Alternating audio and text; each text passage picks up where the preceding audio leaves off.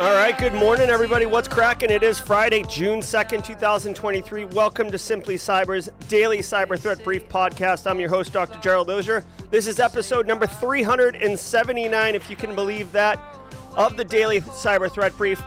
Over the next 45 minutes, me, you, Cherie Slam, Marcus Seiler, Jamie Fleck, Matthew Pelkey, LFG, Aaron Strong, the entire Simply Cyber community, and you are going to be ripping through the top cybersecurity news stories of the day, and I'll be giving my opinion, my analysis on each of those stories, on what it means to you as a practitioner, or if you're looking to break into the industry, it will be incredibly valuable to you.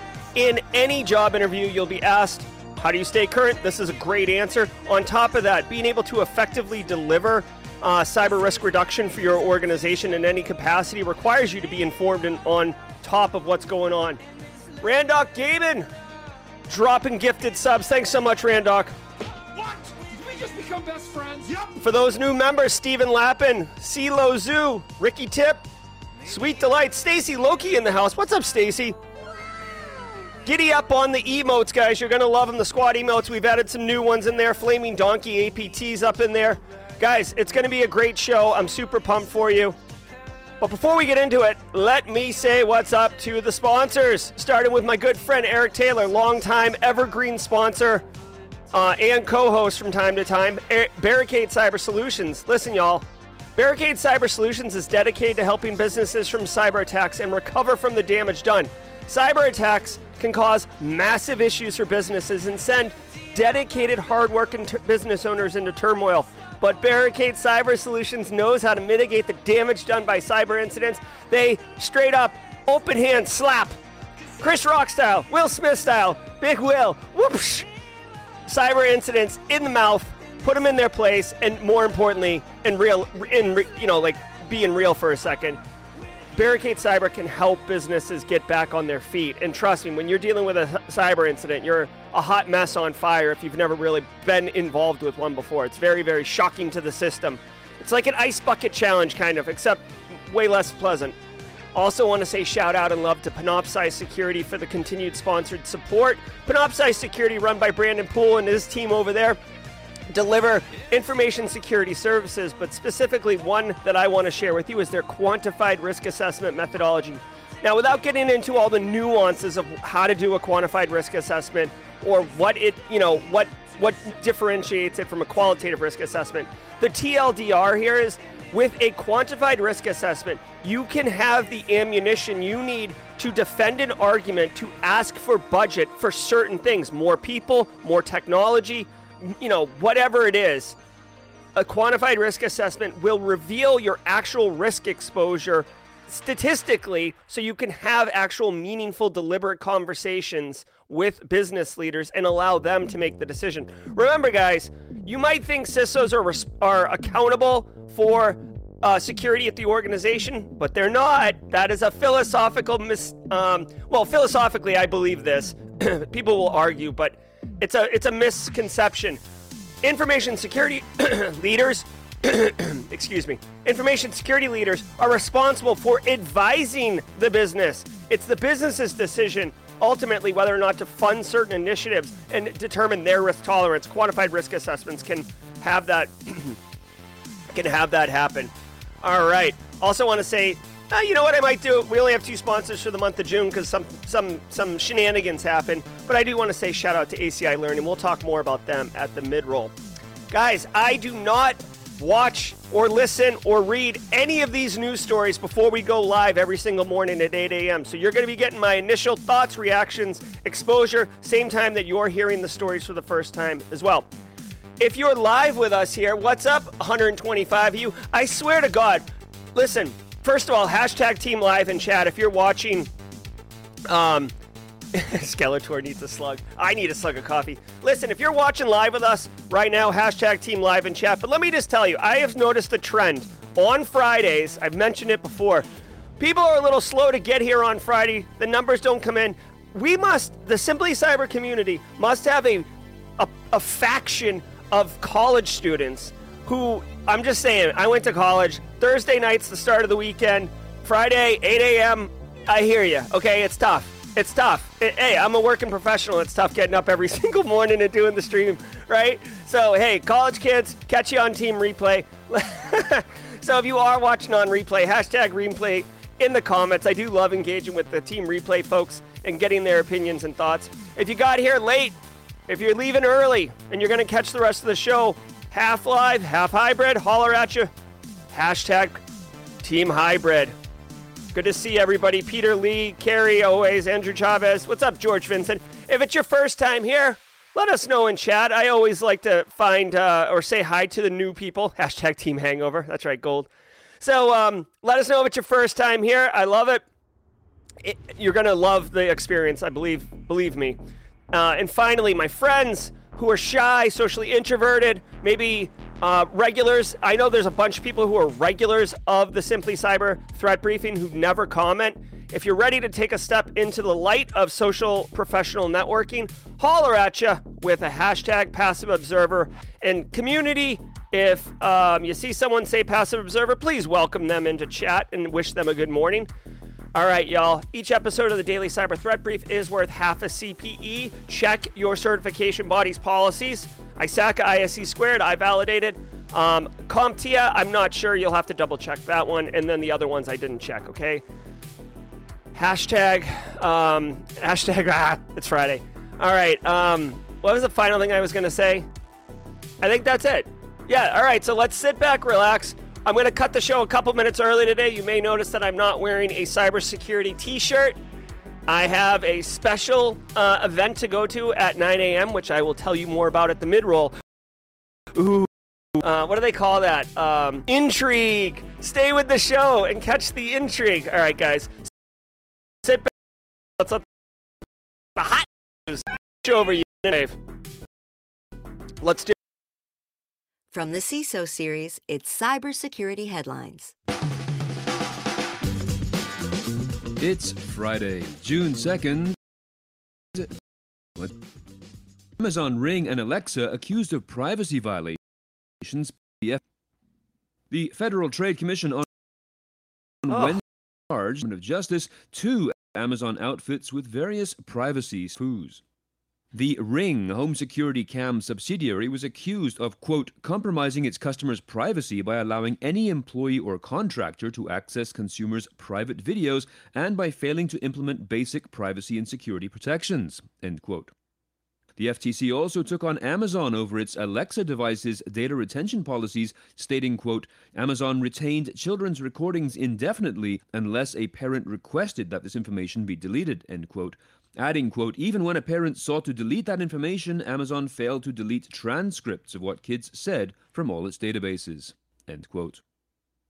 All right, hold on. A couple things. One, this is gross. Two, I'm from a production perspective, I'm hearing that there are performance issues. All right, smooth at the moment. All right, couple things here. One, ew, okay. Second, this should come as no surprise. The Echo device one I'm curious about. So here's the thing. Well, there's a bunch here. Okay, so okay. How do I frame this? This should come as no surprise to anyone. We live in the gilded digital age. Okay, I've made this argument in the past. I'm going to make it again in case you're new here. We live in the digital gilded age. Instead of Vanderbilts and Rockefellers with steel and railroads, it is data.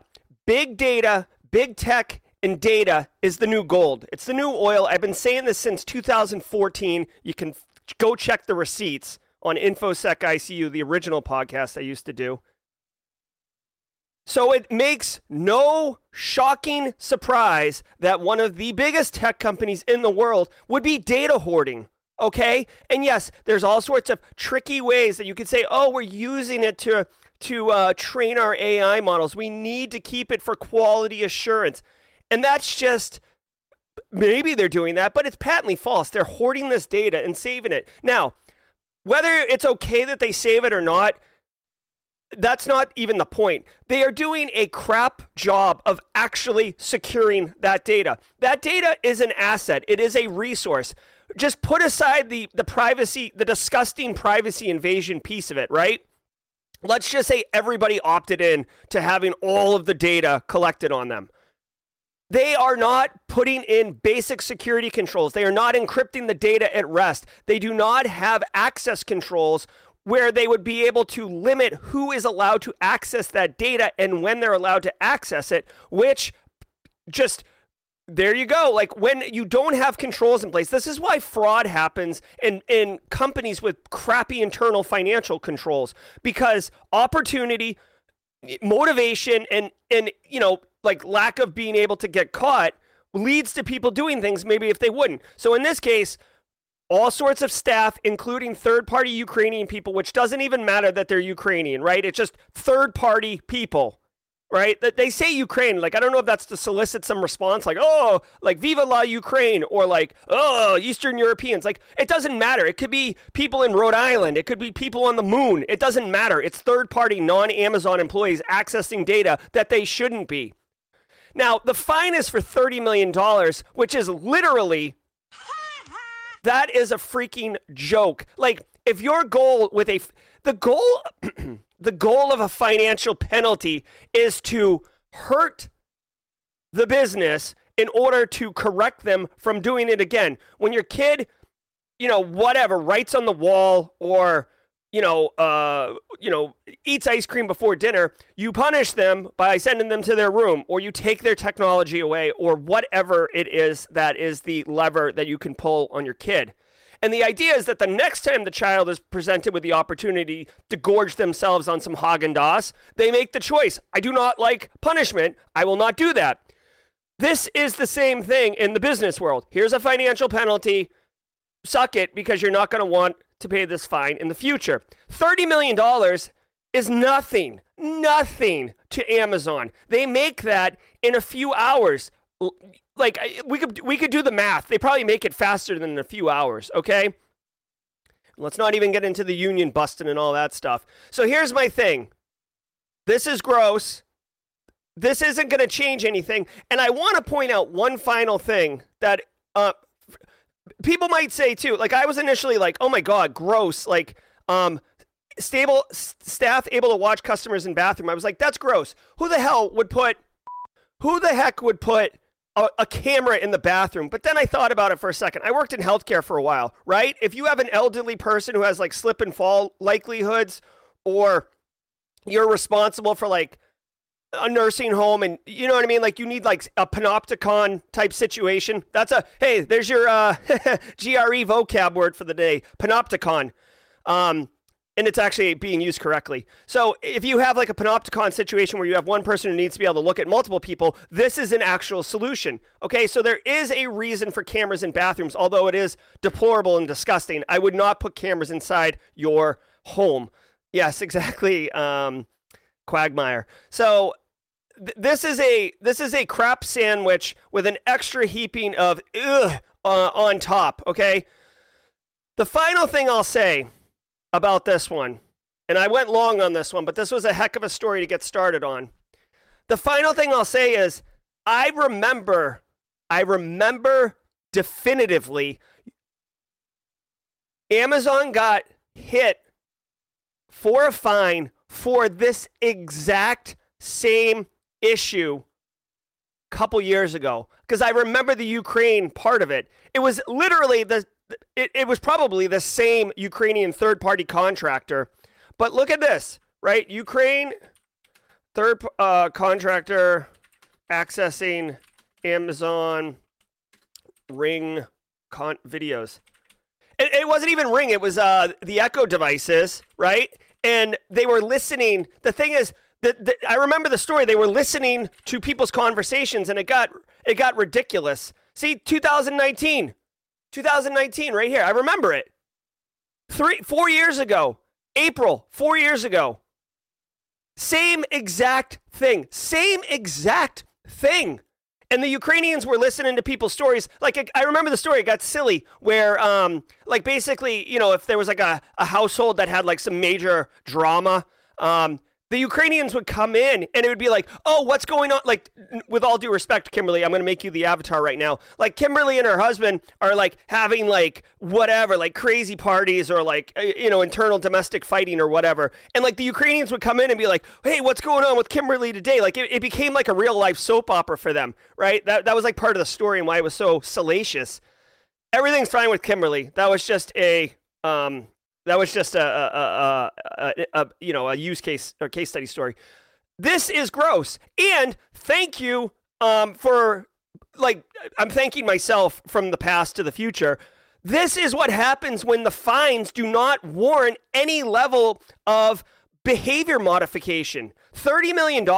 Guess what? Look forward to June 2027 when we see another story about Amazon Ring data getting released and, you know, everybody gets flared up for a minute and then goes on to the next thing. Kaspersky reports on new mobile APT campaign targeting iOS devices. Kaspersky researchers have uncovered an ongoing mobile advanced persistent threat campaign targeting iOS devices with previously unknown malware. Dubbed as Operation Triangulation, the campaign distributes zero-click exploits via iMessage. These run malware that gains complete control over the device and user data with the final goal of being able to spy on users. Kaspersky uncovered this APT campaign while monitoring the network traffic of its corporate Wi-Fi network using the Kaspersky Unified Monitoring and Analysis Platform, Kuma. Upon further analysis, company researchers discovered the threat actor had been targeting iOS devices of dozens of company employees. All right. White. So this story, this is a really... You may not realize it, but this is a product placement story. Very, very, like, obvious. So Kaspersky released some research. This is very interesting. Zero-click iOS attacks with total system compromise is a thing. What does that mean? That means that if you cannot... Listen, if I send you a text message right now, you cannot stop from receiving it, right? You could block me after you receive the first message, right? But you cannot prevent someone from sending you a text message. Just like with some, like, I'm oversimplifying it, but you can't control what cell tower your phone connects to, right? And I know that there is some nuance there, but for the most part, you can't control what cell tower, right? So with a zero-click total compromise, if anyone sends you the text message, it'll own your device and you're screwed, right? This is wicked powerful. If you want more information on this, go and Google NSO Pegasus. That software does it perfectly, and it's made a lot of news, so there's a lot out there. There isn't much information here on what the APT is, who they're targeting, or whatever, but if you want to know if you're being targeted, you can buy Kaspersky Solution, which is, like I said, put in the first sentence of the story, so it's not really an elegant product placement. Yeah. If you think that, and the final thing I'll say on this one, since I went so long on the FTC Amazon one, if you think that iOS devices are not susceptible to malware or compromise, get your head out of the sand, okay? Just like Apple computers malware can be written for them. So I'm not going to spend a terrible amount of time on this. One final thing I will share, that if you are even remotely interested in becoming focused on Mac or iOS, any kind of Apple product, malware, or security research, if that's your jam, the person that you want to follow, and is Patrick Wardle, okay?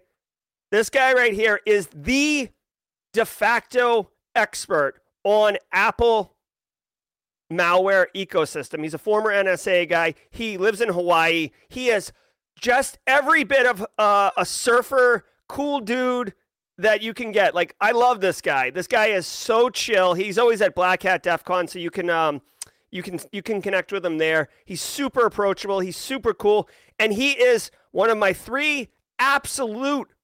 top three favorite speakers. I will move entire schedules around to go to see his talk. He is so good at whatever he's talking about. And just as a fun fact, my three favorite speakers of all time, two of them have been guests on Simply Cyber Live, and Patrick has not been. And I've reached out to him, but I think I'm going to ask him in person at Vegas. But if I could get him, that would be awesome. So anyways, if you're interested, that's just like a little additional digging if you'd like to go a little deeper down the rabbit hole on Apple. House to choose Army General Hartman to be the new number 2 at Cyber Command. Army Major General William Hartman is President Biden's pick to be the next deputy of U.S. Cyber Command, rounding out McQuiggan. A major leadership overhaul of the military's top digital warfighting organization. If confirmed by the Senate, Hartman would replace Air Force Lieutenant General Timothy Haugh, who is the president's nominee to helm Cyber Command and the National Security Agency, replacing Army General Paul Nakasone, who is retiring after more than 5 years in the dual roles. ISACA pledges to... All right, I did not really listen to the story. What's his name? AG Rap said a bit shameless, so I was trying to understand what that is. Anytime there's anything in chat that kind of... Yeah, I just wanted to know. All right, so looks like, you know, the White House has been making some moves. I kind of find it interesting. Okay, a couple things. One, the White House is choosing a 2-star general to be head of Cyber Command or number 2 at Cyber Command. We just had a story last week about a 3-star general. No. Be my little general. Yeah. A 3-star general. Taking over cyber for NSA or taking over the NSA. So there's some large pieces moving around on the chessboard right now. One thing that I think is interesting, and if anyone who works in the government or has, you know, worked in DOD, like I worked in DOD, but it was a million years ago. Like, I'm kind of curious, you know, like this General Paul Nakasone, he was in the role for 5 years. I know that they don't typically map to presidential elections but usually I feel like positions like this are somehow slightly tied to administrations, and we're in the middle, like almost done with Biden's first term. So I just find it, you know, interesting that pieces like this are changing, but at the same time, like, you know, you can't be in a role for 5 years and be like, oh, I'm just going to stay 2 more years because of the president. So you know, It doesn't surprise me that these military leaders and experts are the ones who are being put in positions, because, guys, cyber is its own battle domain. It's very hostile. The internet's very hostile. Many adversaries of the United States, countries and organizations that would like to see the United States not be successful, are doing, you know, military type stuff. So having military type people in charge of these capacities, I believe, is a good thing. So anyways, this is cool. Personally, I don't see this like changing the way that I work day to day or the way that you would work day to day. So this is kind of a big piece thing that I don't think is going to really impact any of us, but we'll see. We'll see.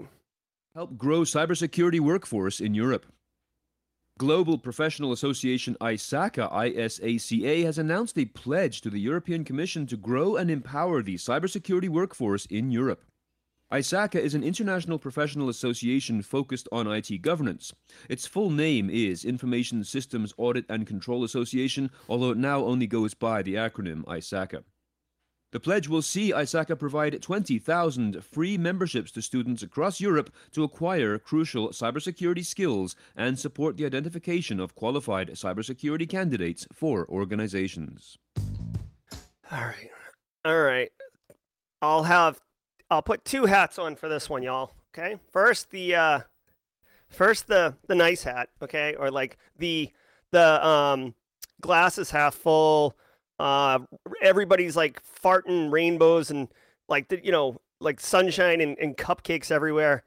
All right, ISACA sees a workforce issue in Europe around cybersecurity and is going to provide 20,000 memberships to students in order for them to get access. Oh, that's coming, aka the scientist. Don't sweat that. That's part 2.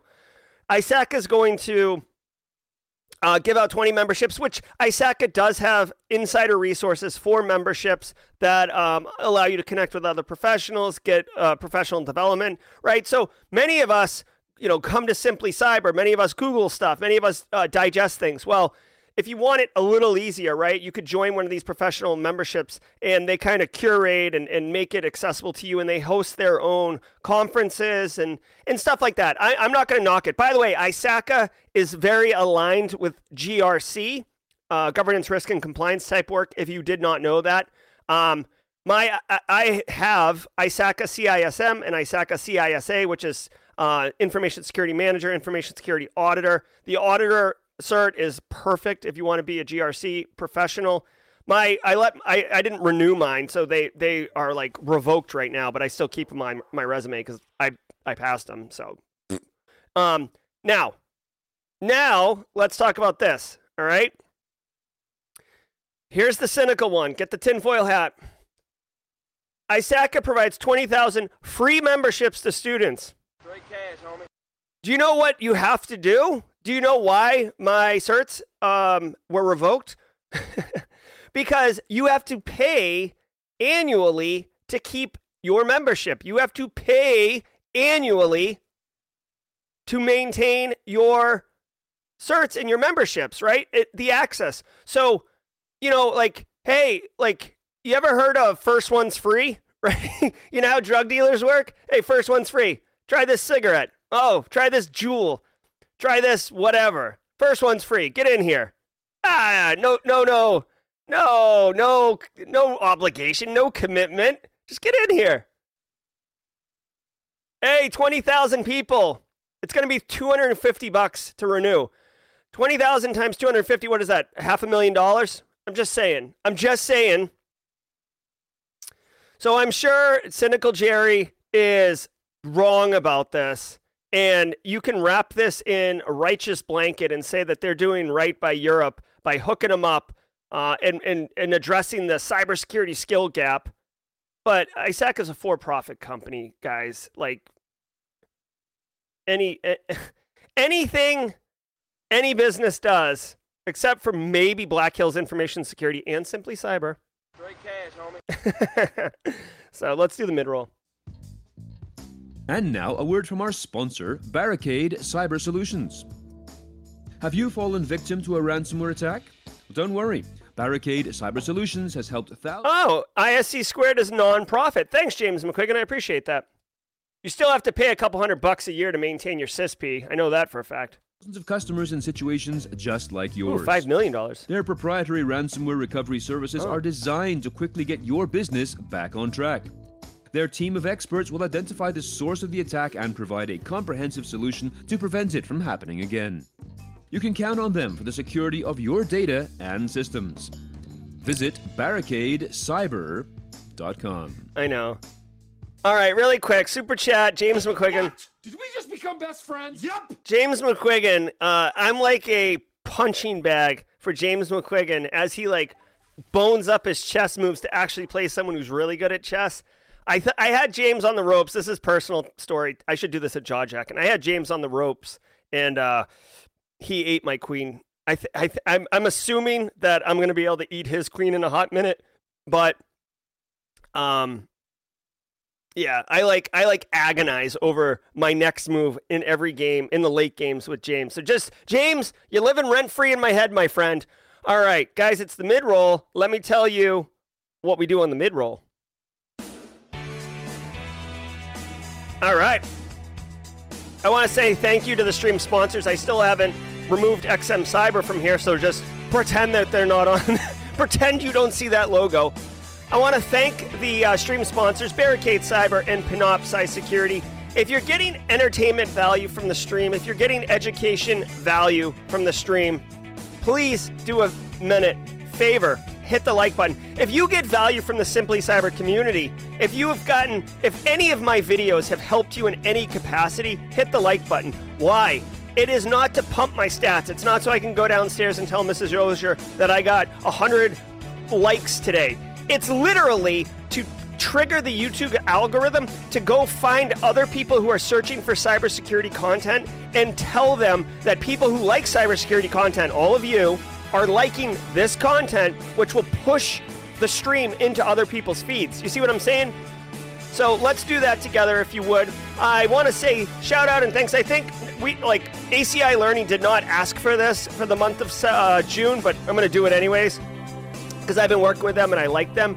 Guys, if you are looking, do the free stuff first, right? Do the free stuff first. There's a ton of great information out there to better yourself from a cyber perspective for free.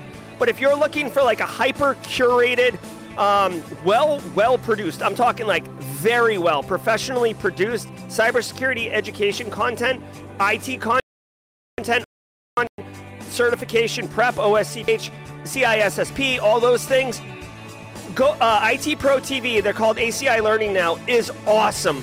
And members of the Simply Cyber community can get 30% off their first month, their first year with the coupon code SimplyCyber30. Give it a shot. Just check it out. I have taken some of their content. It is very classy. It's very well done. The whole reason that I am affiliated with them is because I really believe that their content is legit. So thanks ACI Learning for allowing me to be related to you. Guys, the Simply Cyber Community Challenge, it's time. Let's do it.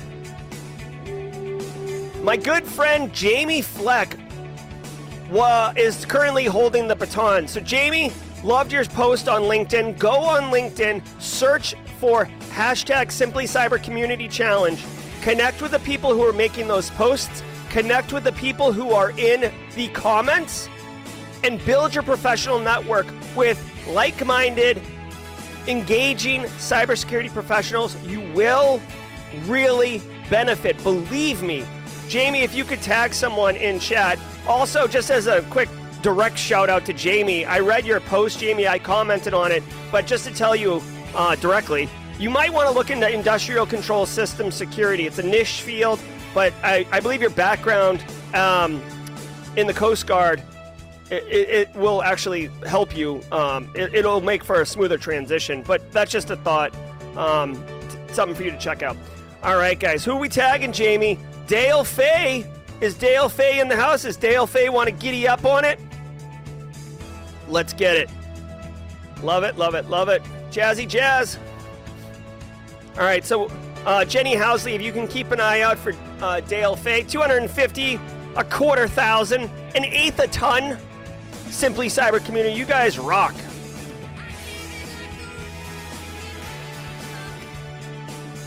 All right, guys, so normally on Friday, every single day of the week has a special segment. Fridays are your Grayson joke of the week. Now, we don't have a joke today, but Jerry, how are you going to let us down? Well, you may notice that I am dressed very dapper today. My son Grayson, I'm very proud to announce, is graduating from 5th grade. He's moving on to middle school. There's a big ceremony today. As soon as the show ends, I'm hopping in the whip. I'm going to it. I can't wait. Congratulations, Grayson. Mom and Dad love you. Let's continue on. Microsoft finds Mac OS bug that lets hackers bypass SIP root restrictions. Apple has recently addressed a vulnerability that lets its hackers with root privileges bypass System Integrity Protection (SIP) to install undeletable malware and access the victim's private data by circumventing transparency, consent, and control security checks. Discovered and reported to Apple by a team of Microsoft security researchers, the flaw, dubbed Migraine, is now tracked as CVE 2023-32369. Apple has patched the vulnerability in security updates for macOS Ventura 13.4, macOS Monterey 12.6.6, and macOS Big Sur 11.7.7, released 2 weeks ago on May 18th. All right. So first of all, Super Chat, James McQuiggan. You know what? First of all, James, great joke. So check out James's joke. In fact, I'll just read it in case you're listening on the audio podcast. James shares for the joke of the day, pinch hitting for Grayson. I went to the store to pick up 8 cans of Sprite, but when I got home, I realized I picked 7 up. Thanks, James. That's another thing I love about the Simply Cyber community. Sometimes I can't be here. Eric Taylor jumps into the seat and hosts. Sometimes Grayson's not here. James McQuiggan, always quick with a great joke. Thanks, James, for pinch hitting for Grayson. All right, guys. This is a couple interesting things here. One, I love that Microsoft, who makes Windows, is actually got a security team that's looking at Mac OS bugs. Like, well played, Microsoft. Secondly, this is a pretty legit concern that you can bypass system integrity protection. This is basically to keep malware from operating at system or root privileges. So you should perk up and listen to this one. Keep in mind, on Apple makes it really easy. Like, congratulations, Apple. I appreciate this.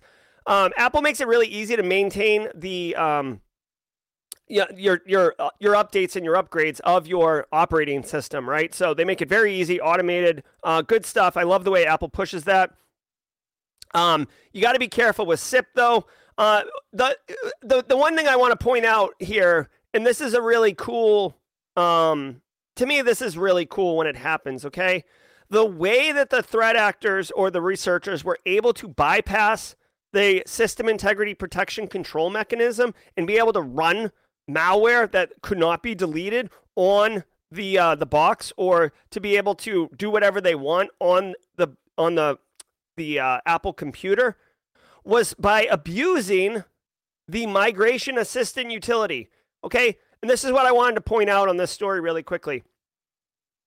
Anytime, you got to remember, guys, like, anytime there's any functionality, right, it can be weaponized. A lot of times, security researchers, software developers QA 80%, right? So most people, when they use an Apple computer, you know, they launch it, they do, you know, File Vault for encryption, they run apps, they do the App Store, right? These type of things.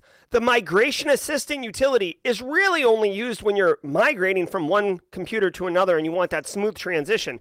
So it doesn't really get a lot of focus, a lot of effort, a lot of energy. And those type of things sometimes aren't given the same level of QC, QA, quality control, quality assurance scrutiny that they warrant. Right. And that's where, like, that's where the nuggets lie. That's where the opportunities to abuse exist. I want to just share another one. Right. Remember the Felina bug. Right. So Microsoft has nothing to do with Apple here, but Microsoft basically nerfed macros in Microsoft Office applications because they were getting abused. And threat actors found an opportunity through the Felina vulnerability. So F-O-L-I-N-A, if you want to Google it and learn more.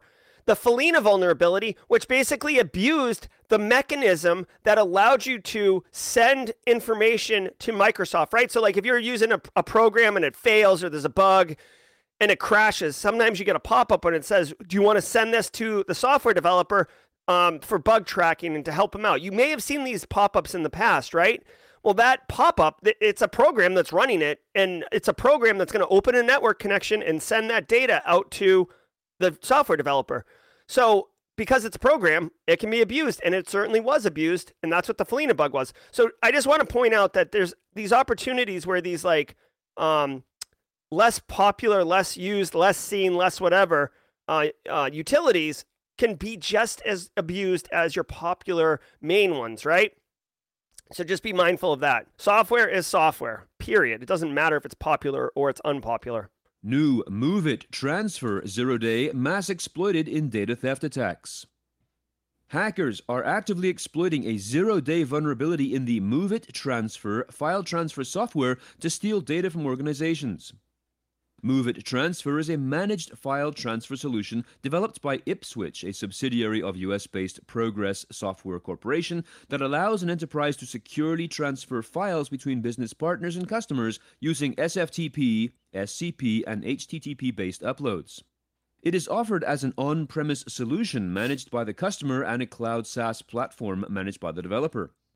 According to Progress, MoveIt is used by thousands of enterprises, including Chase, Disney, and Geico, and 3.5 million developers. Yeah, this came across the feeds last night, and I saw it. I actually was like, "Oh, I'll make a quick video on, like, how this exploit works," because it like, there are tons of vulnerabilities, right? There's new vulnerabilities every day, but why this one caught my eye is because it's being mass exploited, which means that threat actors are going ham all over the place exploiting these. There is no patch for it. That's what makes it a 0-day, right? And it has to do with file transfer. So, like, your data, it's like directly your data. It's not like you exploit something like the SIP thing we just talked about on Apple, and then you can get to the data. This is like straight up on the data. The other thing I want to tell you and why it caught my eye is because two things happened. One, TrustedSec, which is Dave Kennedy's company, published this last night with like this is actively being updated, like an incident response type thing of this particular attack. So if you're interested in learning more, like here's the TLDR. If you run MoveIt in your environment, you absolutely need to stop. Like literally, I don't say this very often. You need to stop watching this stream right now and come back to it later. And this needs to be the top priority right now. Okay. So I'll put a link to that. Also, like what really pushed it over the edge is, Huntress, which is where John Hammond works. Huntress is actively on this too, right? Those are two very serious, important, well-respected, legit cybersecurity companies that are on top of this. Like when Huntress and TrustedSec, and there's others, right? If Black Hills did it, like there's other ones, right? But if they are on top of this quickly, you should pay attention, okay? Especially TrustedSec, because they're obviously aware of clients that are experiencing this and helping them respond. TrustedSec, so Dave Kennedy's company is TrustedSec and Binary Defense. One's offensive, one's defensive, I believe, and that's how they've kind of broken it up. But just know, if they're on top of it, it's a big deal. So I've dropped links in chat to both of those. You can see, you know, they got the Shodan screenshot here. You'll be able to find these things out in the wild pretty quickly. It sounds like it's pretty simple to compromise, and then they got all your data, right? So giddy up. If, like I said, if you are running MoveIt in your environment, you absolutely need to stop and go address it right now. If you don't know if you're running MoveIt, I will tell you it's for larger enterprises from what I've seen, and you should be able to ask your data management team if you're big enough to have one of those, or your IT folks really quickly if you're running. All of these stories have IOCs, YARA rules, Sigma rules for detection, etc. You could see Huntress is actively updating this not real time. They haven't done any updates today, but my point is this is like a living blog post. This isn't like a point in time thing. Also, I think John Hammond had mentioned a Reddit post. Let's see what this Reddit says. Yeah, so there's a Reddit here. I'll drop this Reddit post in chat as well. Okay, guys. All right. Expect more stories to come up from this MoveIt thing. Black Cat claims the hack of CasePoint.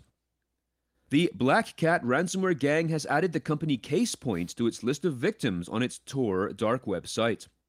The discovery was made by cybersecurity researcher Dominic Alvieri.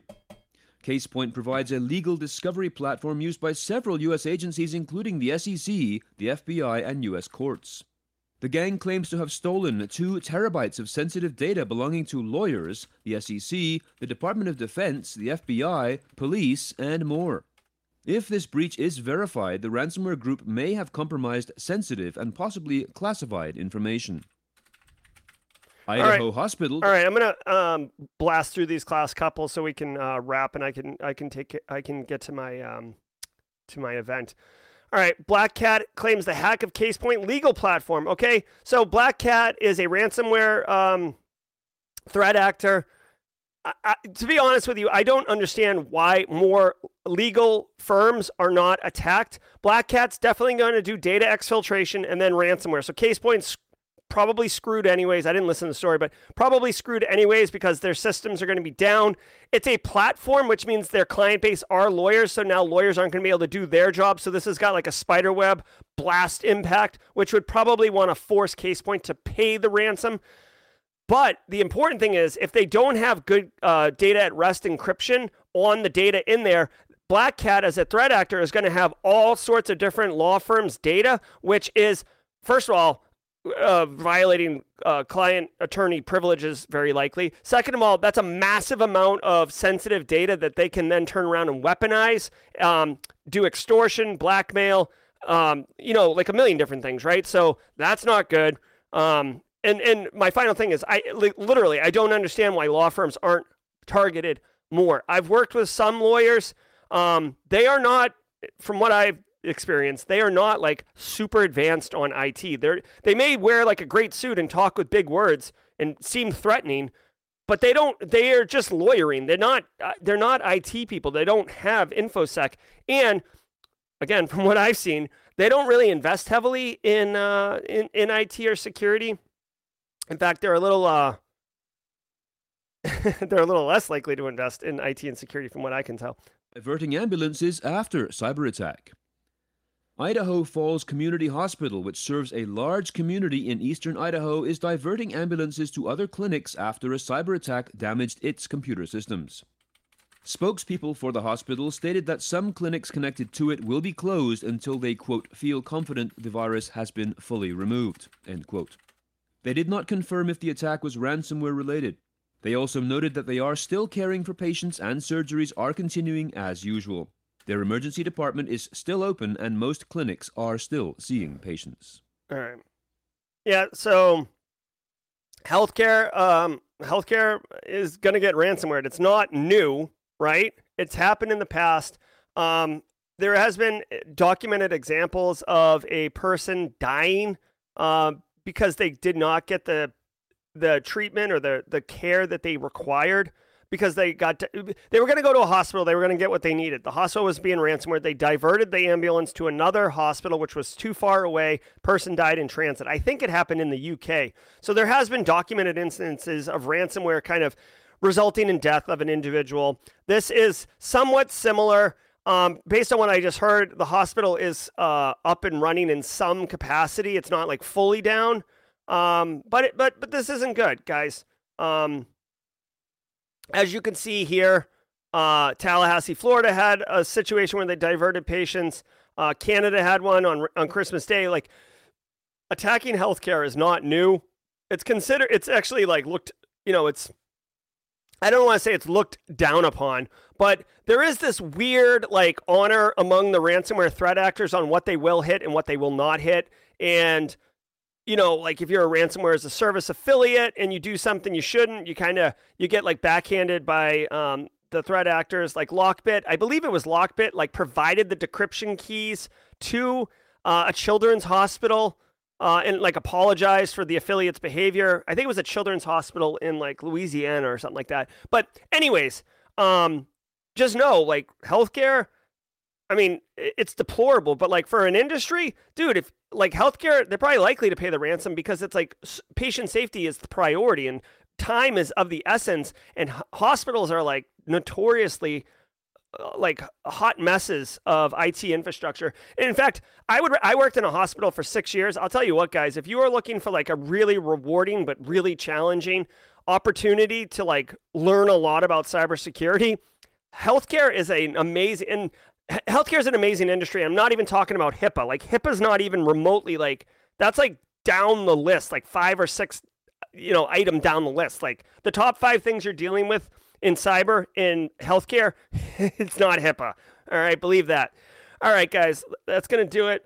Don't forget to join us later. Yeah, don't forget to join us. Okay, do. All right, guys, I want to thank all of you for being here. I know it was kind of an abbreviated show, no jaw-jacking today. I hope everybody has a great weekend. Thank you all so very much for your continued support of the Daily Cyber Threat Briefing podcast. Stay tuned for next week. Kimberly McKnight in chat has done a wonderful job. She's made up a ton of different like Daily Cyber Threat Briefing assets, like pictures and videos and stuff like that we're going to make available to the entire community. So if you wanted to post on socials or share with your community what we do here every morning, we're going to enable it. So it's much, much easier and much really fun, frankly, to share those things. I'm Jerry with Simply Cyber. Thank you all so very much. Have a wonderful weekend. And until Monday, stay secure. I hope you enjoyed that content. Keep the cybersecurity train going by connecting with the other Simply Cyber community resources. We have the Discord server that's lively and always keeps the conversation going. You can connect with me directly on LinkedIn. And also every single weekday morning on the Simply Cyber channel, we're doing live daily cyber threat briefings, 8 a.m. Eastern time, as well as Thursday at 4:30 p.m. We're doing live stream interviews with industry experts, and we produce videos that we push out every Wednesday morning. I'm Jerry from Simply Cyber. I hope you enjoyed the content, and we'll see you in the next one.